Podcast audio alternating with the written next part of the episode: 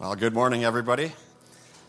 It's my honor and privilege to be able to share a little bit what God is doing in my life. But before we start, as you always hear, at Meadowbrook, we're here to help you take your next steps. First, upward, how you're connecting with God, how are you communicating with God, which for me, the biggest challenge is, is how am I listening to God? And when I start listening, is that's how we go inward. How is God transforming us? It's not about information, it's about transformation. And, and that's the exciting journey. And after that, how is God using us to go outward? And so that's what I just want to kind of share a little bit. I thank you for this opportunity that I can share just how that has happened. So I'm going to start a little bit about how did this all already start.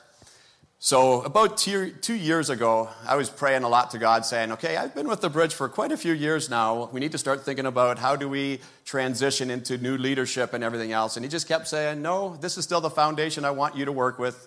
Trust in me and stay in here." And all of a sudden, out of that, uh, there's a longer story, but I, I, will just go quickly. There was a, a, an opportunity where some of the donors and/or some supporters of the uh, the bridge said, "We need to start taking uh, our faith journey a little more serious. Would you join us uh, in starting to just reach out to God? We want to commit ourselves to God." So it turned out to be several businessmen just said, We feel a little bit lonely. We don't know who to share things with when we make these big decisions. And ultimately, we want to honor God with our businesses. So it was them that we started meeting every Tuesday about two years ago. And for the first almost year, it was just about reaching up and asking God, you know, how can we be used? Show us how this capital C church could, you know, utilize our businesses as well. So there was a lot of transparency going on between us guys there, and it was just really good. And all of a sudden, there was an opportunity came by. The Knox Presbyterian Church came up for sale. And he says, oh, wow. One of our leaders there just says, okay, we're going to put an offer in. So several of us said, hey, this does sound right. Serving at the bridge all these years, we serve youth from 14 to 24. And often we would get someone that would be older, not just 25, but maybe 30, 35, 40 even though we were supposed to stick to youth, we, we could not not help, but we couldn't help to the extent we wanted to. So the, here came an opportunity when this church came out.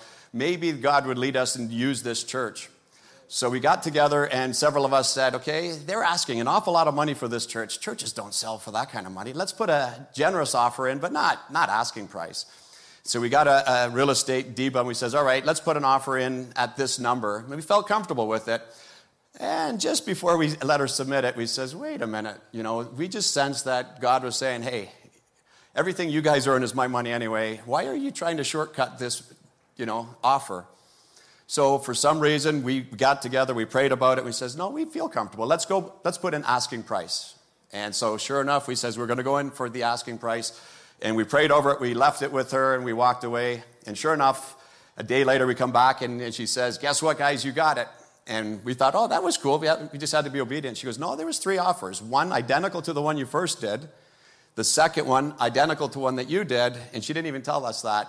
But she goes, I cut my commission, and the only reason you got it is the commission was cut. It was that close of a margin. So God got involved right off the beginning of this. And not only did she go back to this church to go put the soul sign on, she took a picture that day. Sure enough, there was a, a future guest of ours with a cart sleeping on our yard. And we just says, wow, that's not God confirming where we're going with this, I don't know what that would be. It's also the oldest church in Leamington, so we know it's been a staple of the community. It's right in center of our community. So we do feel this is going to be an amazing opportunity for us to serve our community. So LCH, Leamington Community Hope Center, Hope Center, the center, you're going to hear all the different variations. But when we came up with, we wanted to grab the LCH when kind of just define what we wanted to do. Our job, our goal was to have lives changed, the community overall improved, and ultimately hope renewed. So, as we started playing with that more, you know, at its core, the Hope Center is a faith response to the brokenness of the physical, mental, social, and spiritual challenges within the community. We are a nonprofit, soon to be nonprofit organization based on the downtown Leamington, whose mandate is to serve and help in practical, loving ways. And as we started looking at that uh, throughout my devotions, especially this week as I was trying to prepare what to share, one of the devotions just said, What is your hope of heaven? And I says, Well, that's an interesting question. Heaven, something I knew from young on. Earlier thoughts of heaven, my hope was I'm going to float on clouds, carefree, just going to be awesome. As I got a little bit older, you know, there's talking about crowns. Well, yeah, kind of crown would be cool. Figured my crown was not going to have too much on it, but a crown would be good Then they talked about a room, and then it talked about, hey, I could eat and talk for hours and no cutting off, no shutting off. All these things sounded good. No pain, carefree. And I do believe all those things will happen. So you'll hear more of me in heaven. However, we thought about what God did, the triune God. He created everything stars, gold, diamonds, you name it, everything in the world. And the, what's the most important thing that He's going to receive? And it often talks about we're going to share that reward. And that ultimate reward is us. And all of us who have already accepted Christ, eternity has begun. We will live forever. And if that is His greatest reward, if people are His greatest reward, why am I pursuing anything else except for people? Those people, only God calls them home, but God uses us to help others come forth. If that's our biggest reward, guys, we need to find ways that we can help people. So we find renewing hope is not just for our guests. There are those with addictions and they're homeless and they're lonely and they're mental ill, and all kinds of guests will come. But we need to renew hope within our volunteers, our staff, the community and donors, ultimately, we need to renew it in the capital C church. This venture is not something we're going to try to do alone. We need the body of Christ to work together. And ultimately, this community needs to have hope in Christ again. So, what do we offer over at LCH? So, some of the things that we've already started is the resource drop in. So, seven days a week, we are open from 6 to 10, and they can come in and not only get a hot meal, but they can ask for anything else they want. When we started this several months back, we would have anywhere from three to five to start. And I hate to report that we're over 60 a night right now. There are that many hurting people in our community who are coming out every night. We also have a donation center with clothing and hygiene options. So when they come in, often they don't have any of those things. So we allow them to take that with them. Uh, there's a pantry. Uh, in the fall, we're going to start the Alpha program. I know our church has been pretty familiar with the Alpha. There's a lot of hurting community members here that have not met Jesus yet. So we feel Alpha is an amazing program that will allow them to come in. And our goal is we are looking for volunteers, but our goal is not to create a congregation at the center. We're hoping that other members of Christ will come in and join, and they would, we'll use the word graduate from Alpha into a local congregation. We want them to serve in our community with them. And obviously, with addictions, we're going to need the AA, NA, Al Anon.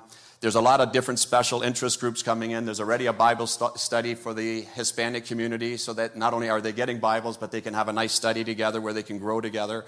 We're going to rent out the facility, and we do have an event coming up with a faith driven entrepreneur. I know some of you guys are signed up. If not, ask more questions. It could even be rented out as a chapel. There's a lot of different opportunities uh, where we can just use the, the, the, facility itself to raise some money to make this happen. Uh, There's also going to be, which I think is one of the most important there, the Christian coaching for both men and women. Non believers, early believers, or even struggling believers, which we fall into. It is amazing to be able to sit down with a fellow man or woman of Christ that may have walked certain journeys that you're going to walk into or are in the middle of just to get that one on one coaching or if you want a small group. So if you're interested in any of that, please reach out to us and see what we can do to help with that coaching as well. As you know, God always puts dreams for the future. So this group also feels that we want to do more than what we already are doing with the, the facility. And a lot of this stuff may not and will not be in the facility, but will be linked to this group. So, similar to the bridge, we want to be a resource center where people will migrate to to start things. But we believe over years there'll be several locations we will be working with. So, one of the things that we already are in the middle of uh, trying to work out the details is a halfway or dry homes. There's many different words for it but men and women who have maybe gone to detox and they need a place to stay as they get the hand up and need to find new things to go. So, our dream right now is to create a facility where we could have up to 12 men live so Leamington members don't have to go up to the city or London or anywhere else. And they can live there with a live in member and they, they would do different counseling and sessions at the house, but more than anything, again, come to the center for the meals, AA, NA, depending what their struggle is, and go further. And not only that, a lot of them have really changed their lifestyle to the point they've lost their white, their families, sometimes their job. And so we realize just because you're off your addictions, you're not ready to go back into society right away. So what we want to do is create a back to work program where they can come in, work a couple hours a day, a couple days a week until they build the stamina and routine to work all week long. And then we already have several businesses who are willing to work with them as they come back to work. And then ultimately they're going to need housing, long term housing, and everything as well. So those that is both for men and women. We're excited about getting that going. The other part about the uh, center that we want to do is multi language services. So today we have a gifted uh, gentleman in Ben here, speaks three different languages already Spanish, French, and English. And we have different gentlemen like Samdi and them are volunteering depending on the demand that we can bring different people in and just have, again, services in their language where they get introduced to the hope of God. And ideally, once they do, we would like to hook them up with a, a stable church where they could really grow further and further in their, in their dreams of where they want to get with Christ. The emergency housing, many people are asking, can the homeless stay with you night and, you know, night and day? And our answer at this point is not yet. We've been told by many city factors, do not create a shelter in your home. You know, that should be reserved for cities. And we have the city close by. So our goal is we do want some emergency housing. We don't know how that will play out, but we're, we're, we're dreaming and praying, and we ask you to join us in that, what that could look like. And then ultimately, long term housing. I think all of you know we're over 10,000 homes short here in our community where we just don't have enough housing with interest rates going up and everything else. It's going to be difficult. So we're also looking into how could we have long term housing for those that can't afford everything to do that. And then Christian based recovery programs. So we are looking at Celebrate Recovery, we're looking at freedom sessions. So pray with us to see what is the next step as we look for different things to uh, offer our community as they want to continue to grow we also can't do this alone. So, not only do we want to partner with the capital C church of our community, but here are just a, a few of them the Leamington Food Hub, the Leamington Homeless Hub, SCCC, Leamington's Lion Club. We want to partner with the right resources. That's always important. We can't partner with everyone, but definitely the right resources. One of the statements that's always said if you leave it up to everyone else, nobody's going to do it. So, that's something about our group is that we're saying we don't have all the answers, but we're going to step forth whether it's hard or easy. Sometimes God gives us a little easy journey, but usually it's hard. We're willing to take that step and get it done and then see who is ready to come with us and to make that happen. So, some of the questions how can you help? So, there's a lot of volunteer opportunities. As we're getting ready for the Alpha Table Leaders, as I mentioned earlier, we could really use people who are, have a heart for people and to share the gospel with them come and volunteer whether you're prepping the meals you're at the table. We're just going to need a lot of volunteers that would be and or leaders that will help get this program off the ground. The hospitality team the kitchen team uh, resource drop-in center uh, with donations and stuff. If you guys want to make a donations we are in the process of being able to do that but we've already partnered with a local community member where if you want to make a donation you need a receipt they're willing to work with that. So if that is where you're at uh, please come see jennifer ben or any of the staff and they'll walk you through that. You can't make it out directly to the center, it's going to be a, a collaboration with our partnership. So stay tuned. One thing about this group is there's a lot of you know, entrepreneurs involved. They jump on different initiatives pretty quickly. So I'd advise that you get online with us and just see all the new opportunities that are, are going to come. And so here I'd like to just introduce some of our staff already. We feel we're only as good as the people you surround yourself with. So we have been so blessed to be able to hire these four staff in this relatively short period of time. So we have Jennifer Hyde, our ED, who's already done amazing work just connecting with everybody in the community and, and getting some of this stuff going. Obviously, Ben, who you'll meet shortly, uh, his position is a coordinator of spiritual health, but he has done a lot of work with the renovations and just, you know, all the things that need to be done. Ben never complains. Whatever needs to be done, he, he just jumps in it. Uh, just uh, about a month ago, we hired Judy Bueller, coordinator of physical health, and what an amazing lady. She just has such a heart for the community. She's been praying for years about a position where she could go out of the healthcare system and just get into the community and be able to serve meals and work with the community. So, she, her words, not mine. She would love to retire doing this. Uh, she's just so blessed and, and just a wonderful coordinator. But again, no bigger heart for the community than what Judy has. And then Roy Hyde is going to come on board here, here in a few weeks, and he's going to be director of programming. With the amount of programs we plan on running and already are running, we really need someone that's going to stay focused to make sure they all align and you know have all that you know intricate things figured out how they all work together and, and not against each other. We've also had just an outpouring of wonderful volunteers. I couldn't begin to name all of them, but we have so many gifted volunteers already volunteering, so we don't have any get, like open gaps where we can't serve but as we keep growing, we're going to need a lot more volunteers. So, what I'd like to do is just uh, show you a quick video of Jennifer Hyde if she was not able to come today, but you can meet her now. And she has an invitation that we have coming up here for an open house. Hi, everyone. For those I have not yet met, my name is Jennifer Hyde, and I'm the Executive Director of the Leamington Community Hope Center. Many of you are familiar with us already, but some of you might not be. You may be wondering, what is the Leamington Community Hope Center, or what exactly do you do there? To give you a quick overview, we are a nonprofit organization and we purchased the Old Knox Presbyterian Church downtown Leamington.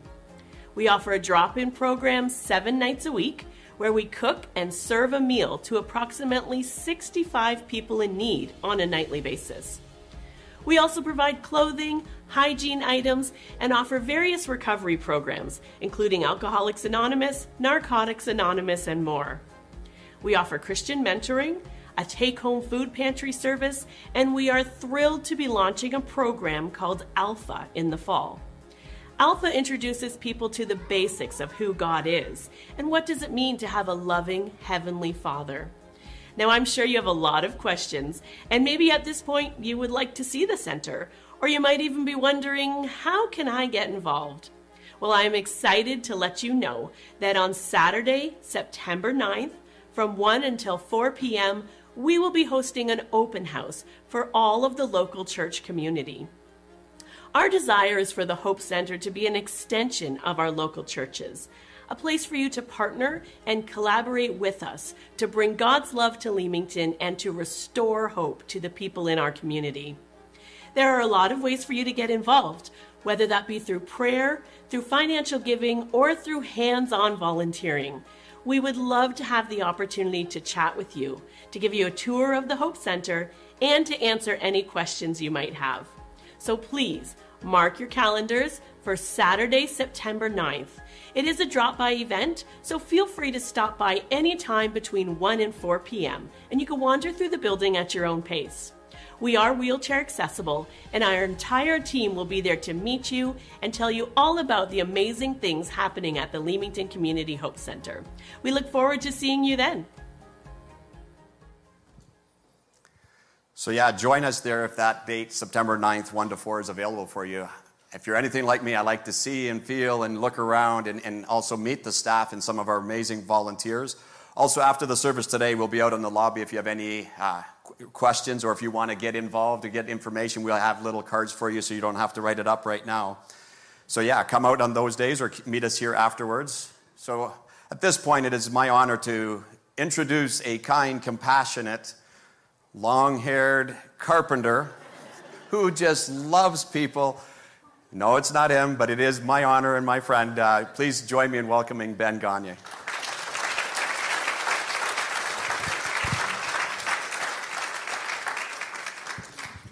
Good morning, everybody. Feels good to be in church.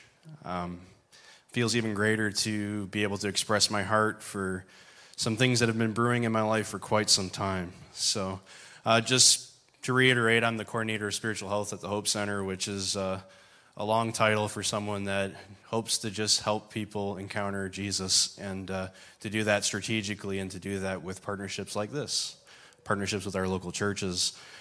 Um, just take a minute here and I'll uh, just pray before I start. God, I thank you for your church. God, because it is the hope of the world.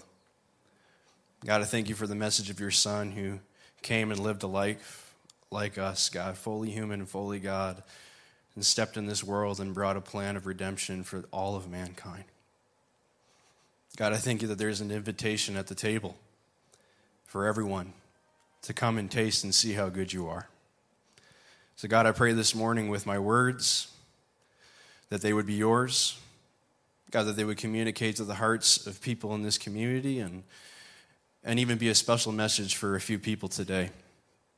A message that God loves them and that God desires to use their life for a greater plan and purpose than they could ever imagine. And it is so true. So, God, I thank you in Jesus' name. Amen. All right.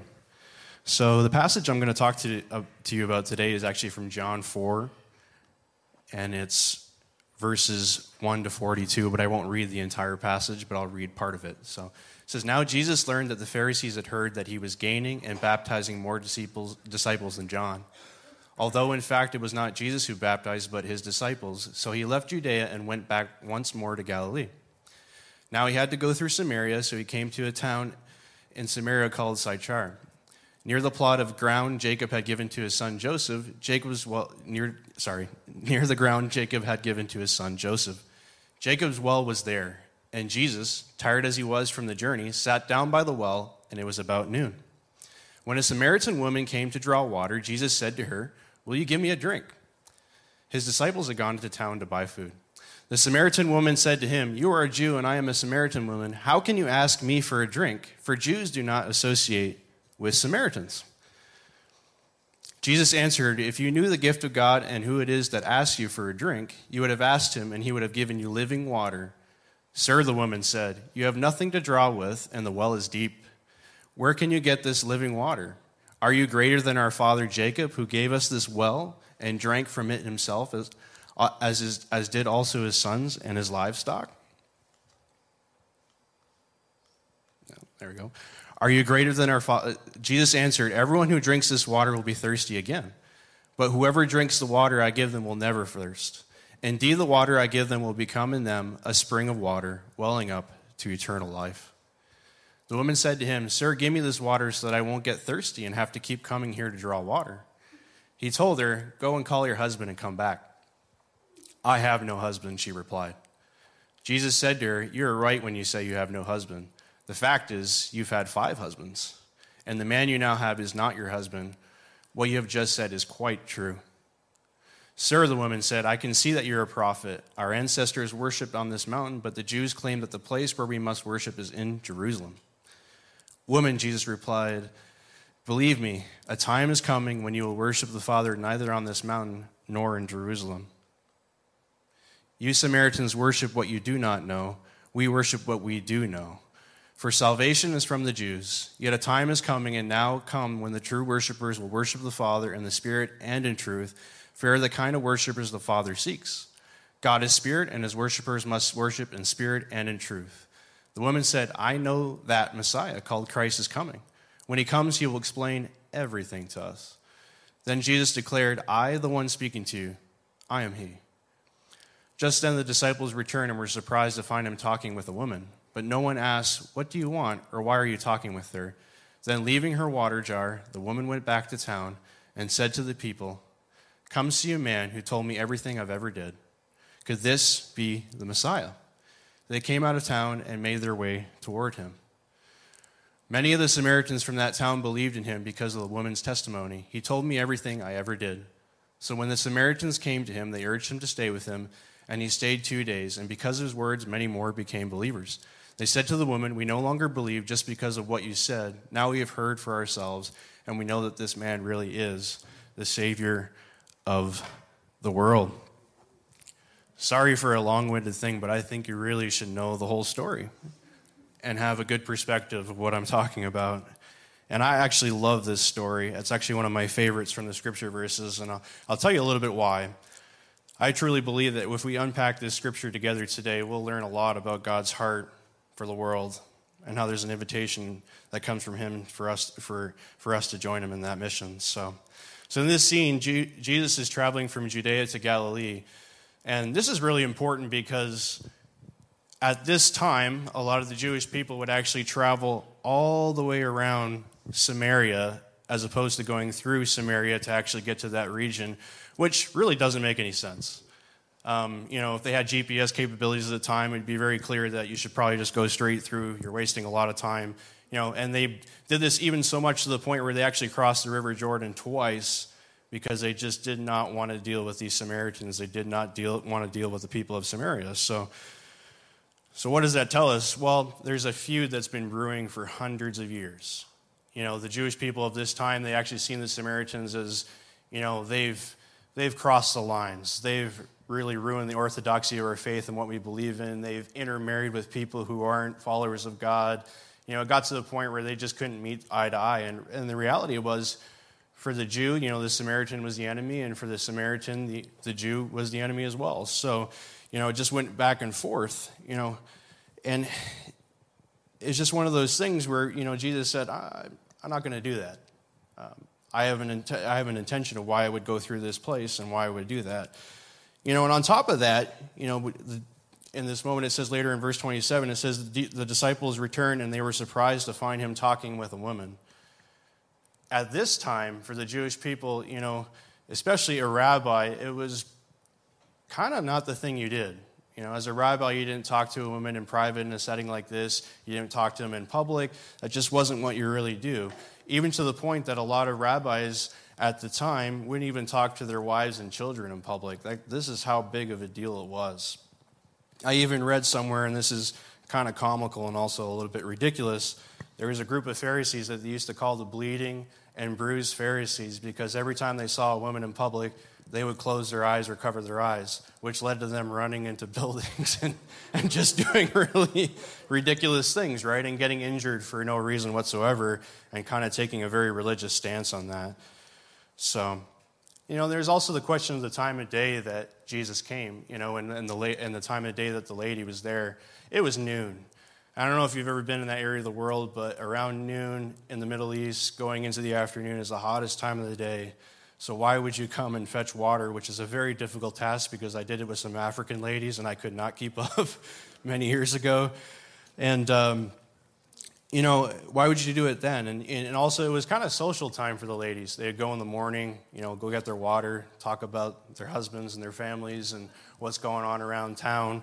You know, so it just didn't really make sense to go that time of day. So maybe it points to something that maybe this lady was a little bit ashamed of where her life was at or just didn't feel understood by those around her. But by any means, she was coming at the middle of the day, and Jesus was intentional about meeting her there.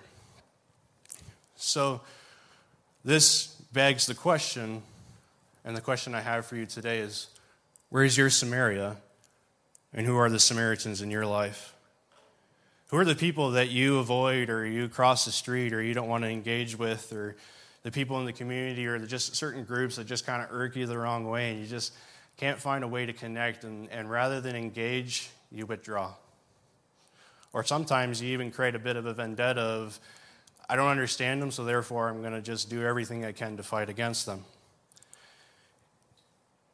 But the reality is, the route of love that is marked by mercy, grace, and compassion and forgiveness is often the road less traveled. But it's the road that leads to life, and it's the, in this arena that we find our meaning and purpose.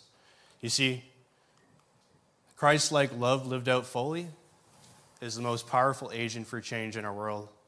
His compassion compels us to go to the places and the people the world's forgotten about. In 2014, I spent a season of my life in Calcutta, India. And let me tell you, Calcutta is one of those places that's unlike anywhere else I've ever been. It is full of smells, full of noise, full of craziness, you know, and it's full of people. And that's actually a, a photo of one of the main streets in Calcutta. And I, I, I kid you not, this is, this is the regular, there's a lot of people. It's shoulder to shoulder, it's kind of crazy. But above anything, I actually met a lot of really incredible people. Um, you know, my memories are not so much about the craziness and the wildness and the poverty of that area, but actually meeting some incredible believers of God. And I'll tell you about one woman. Her name was Gayatri. And I met her in the context of being in a church service that she was running in her own home. And let me tell you, there wasn't really anything fancy about this church service. There wasn't, you know, the music was not good. You know, the setting was a one bedroom apartment where people were sitting on the floor on some rickety chairs and even on Gayatri's own bed, you know, in a one bedroom apartment in a pretty rough area of town. Well, let me tell you, I, I, I witnessed church with a capital C. Um, you know, in fact, during that service, I remember my dad, he was there visiting with me during that time, and we just sat there and we wept. You know, didn't understand a word what was going on, but man, there was so much grace, and God's Spirit was with us. But I'll tell you why. Why it was so special there, and it was because of Gayatri. You see, Gayatri was a prostitute for a number of years um, and just struggled and was, you know, tricked into a life that she thought was something else, and when she was in it, it was impossible to get out. And even when she was no longer marketable, um, she could never really leave that lifestyle because society saw her a certain way, and it was not a life that she chose for herself. But the reality is, in that church in Gayatri's home, you know, after she experienced a transformation with some missionaries a number of years before, you know, that church service was full of former and current prostitutes. Let me tell you, if you've ever been in a church full of people from that life, it'll blow you away. There wasn't anything special about it. Um, in fact, actually, the service was going on in the very red light district that Gayatri spent so many years in because she moved back in. She had found her Samaria and said that when I encountered Jesus, I need to go back and live with them. I was so, so blown away by what I saw. That someone would go back to the very place of torture and darkness and actually be a light there. And I got to sit down there with, you know, people who were current or former prostitutes, and uh, even at one point in the service, a man who came down there to do what you would imagine a man would come to do there stepped in the service and was in tears because God had met him there. Because even him, he's looking for something to fill his life, and there's a void, and, and he found it in the home of a former prostitute who had an encounter with Jesus. I love this quote by Mother Teresa, and it's very fitting because Mother Teresa's home for the dying was actually right across the street from this brothel area. It says, Stay where you are, find your own Calcutta, find the sick, the suffering, and the lonely right where you are. In your own homes, in your own families, and homes in your workplaces and in your schools. You can find Calcutta all over the world if you have the eyes to see. I tell you what, we live in Calcutta right now. Leamington is one of those places. You don't have to go halfway across the world, but by all means, if God calls you, please go. But it's right here around us. And as difficult as it is, you know, I want to transition a little bit back into the story just to kind of unpack this a little bit more. Um, so as the story continues, Jesus asks the woman for a drink. And it was pretty obvious with their cultural differences that she was kind of questioning Jesus, like, you know, why, you know how things work, you know, why, why are you spending time with me? You know, and instead of Jesus kind of explaining, you know, why he's doing this or kind of work his way out of, you know, figuring that all, he just answers and kind of reveals a little bit more of who he is. And he says, If you knew the gift of God and who it is that asks you for a drink, you would have asked him, and he would have given you living water. You know, the lady at this point, she's perhaps a little bit perplexed and kind of trying to figure out, you know, where are you going with this? You know, but obviously there was starting to, the, the wheels are starting to spin and realize, I think the water he's talking about is not actually in this well. You know, maybe it's actually something altogether more powerful. You know, so Jesus proclaims that everyone who drinks the water he has to offer will never be thirsty again. The water he has on offer for those who drink it will become like a spring welling up inside each person till to eternal life. You know, let's take a second and let's put ourselves in this woman's shoes. At this point, we already know that she's been married five times, and then she's on potential husband number six or however things are going. And, you know, honestly, this isn't necessarily, you know, culturally like different or anything like that because at that time things with marriages and whatnot in their culture and the reasons why a marriage would end and why you would get remarried were very complicated but what we do know is that there's a sense in that woman whether it's a sense of regret and shame for sending her life that's led her to be alone at this well at that's this time of the day or it's a sense of being misunderstood or feeling like she's perhaps been in a camp of people where nobody's actually got to hear her story and know what how she's got to be where she is now. So it asks, you know, I have to ask the kind of the same question. You know, how often do we label people in our society without knowing their story? How often do we write someone off, you know, because we see them one way when there's probably a reason they've got to be where they're at? You know, I have to ask the question are we offering living water to people from the well of our lives, or have our wells gone bitter and dry? You see, a lot of times in society today, I see a lot of bitterness and hatred coming out of the wells of a lot of people who call themselves Christians as opposed to this living water that's supposed to bring hope. You know, this living water that God has graciously given to us. You know, it's time that we change the narrative. Let's be known for what we are for rather than what we are against. Let's spend more time being a positive force of influence in our society than trying to run away and hide from it. I tell you, and I can tell you this sincerely, if you take the time to go to the places that God cares about, those places that are forgotten, that are lonely, that are dark, you will encounter Jesus there. There is an absolute truth and a weight to that. So, this living water on offer should be the overflow of our lives, spreading like a tidal wave of grace in our society. We could use a tidal wave of grace in this society, could we not? It's a grace that recognizes the value and worth of every person, and it sees the people behind the pain. That every person who calls this planet home is intentionally created by a loving God, and their life has meaning and purpose. Do you believe that this morning? that every single person, regardless of the biases that you have, regardless of how you think, how you've been raised, how you've been wired, or how society has told you that every person has value. I have to ask this question almost every day because it's challenging. It's challenging that when you're hurt by a group of people or hurt by someone to continue to love them. Or it's challenging to see that your society is changing and there's things that you don't agree with because it's hurting people and say that I still have to love those people. But we're called to do it. And it's rewarding and it's the right thing to do. Continuing back to that our story here, it said the woman said, I know that Messiah called Christ is coming. When he comes, he will explain everything to, everything to us. Then Jesus declared, I, the one speaking to you, I am he. Then, leaving her water jar, the woman went back to town and said to the people, Come and see a man who told me everything I ever did. Could this be the Messiah? They came out of town and made their way toward him. And the revelation of Christ revealing who he was, she dropped her jar at the well and she went back and said, Come see the man who knows everything about me. Could he be the Messiah? I love that because, in, in, a lot of ways, I, I paraphrase it maybe for a little bit more in our modern day language or even what I feel like this could mean.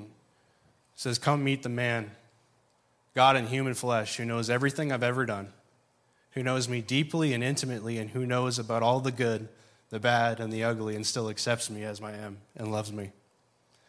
Could he be the Savior of the world? Come, everyone, see him for yourself. And the beauty of the ending of this story, just to go over, you know, she, she goes back to town, she says this message, these people come and they actually see Jesus for who he is and they follow him too. You know, in this moment of redemption. And um, in a small way, I wanted to tie this all back into what we do at the center. You know, the reality at the center is that we see a lot of different people come through our doors.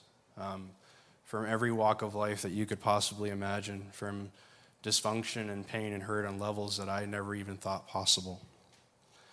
But you know what the beauty of all of that is that there's a person there and there's a name behind all of that. You know, they're not just statistics, they're actually real people. And I'm willing to bet, and I don't know everybody's story here, but I'm, I'm sure there's some of those people who come through our doors that are connected to families here. And that's a thing to take seriously, right? But you know, one of the beauties of having our volunteers and even just being a staff is that a lot of our volunteers come and they're a little bit apprehensive and they're going to go, I don't know how, how am I going to connect with these people? They look at you, Ben, you got the long hair and you look a little bit scruffy. It's a pretty easy transition for you. And I'm like, yeah, maybe, yeah, whatever, sure.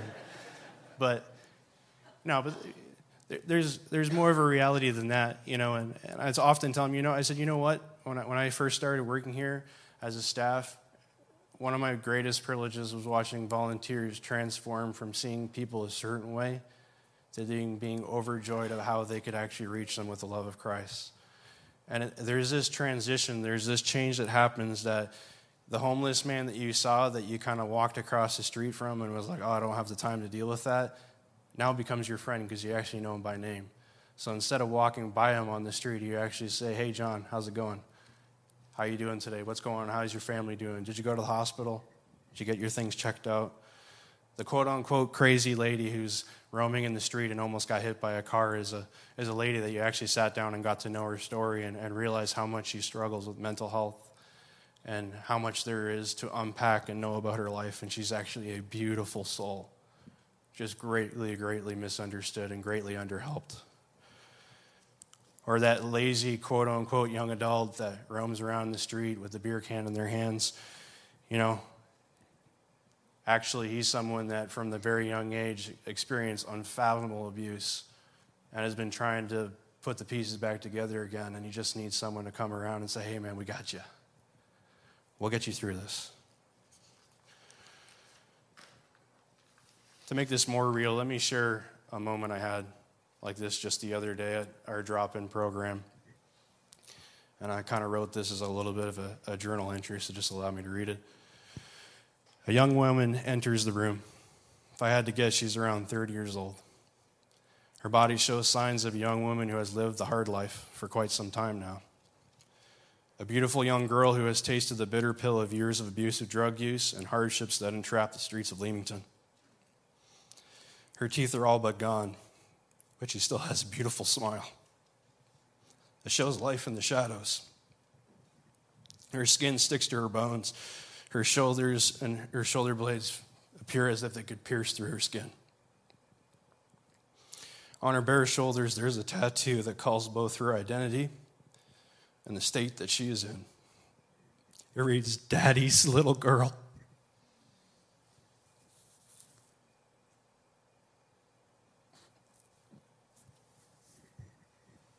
Yeah, she's daddy's little girl.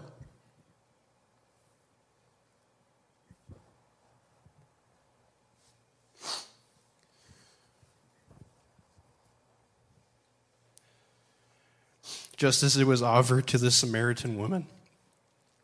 It is my prayer that this young woman and many others around our community would come to see a Heavenly Father. A Father who knows everything about them their past, their heartbreak, and their pain, and loves them deeply despite all of it. I pray that they would come and drink this living water that brings life here, now, and forevermore. You see, the title of my sermon, it said, Hope has a name. It's Jesus. But just telling someone about Jesus is not quite enough.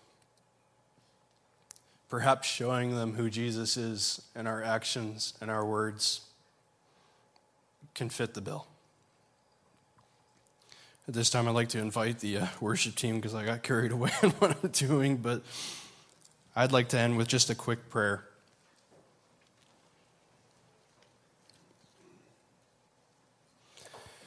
God, I thank you for your grace. God, I thank you for your grace that you've so lavishly extended and poured out on all of us. And God, that grace is not a grace to just put under a basket, as your word says, God, but to put it on a hill for all to see. To see that Jesus is the light of the world and the light of our own community. So, God, I pray today if there's people in this room who have not experienced the lavish grace of God, I pray that in the sound of my voice, God, they would hear the love of the Father for them today. God, for the young man who struggles to see the light, that there is hope for him. For the young woman who hates herself because she doesn't like the way she looks, God, there is hope for her. God, there's hope for the addicts in our communities, the broken families, the abuse. God, there is hope in those situations today. So, God, we just ask that you would use us to be a blessing. God, a blessing on the people around us. And Lord, I pray that you continue to grow the burden, the burden to reach out and to give a helping hand. So, Lord, I pray today if there's a connection that someone feels with the work of the center, that they would come and talk with us and see how they could help. And at the very least, even if it's not at the center, that they would just continue to live a life that just shows who you are. Because, God, there is so many who are waiting to come and see that you are good and you are the Father that loves us. So I pray a blessing on this wonderful church and the vision that they have for the community in Jesus' name. Amen.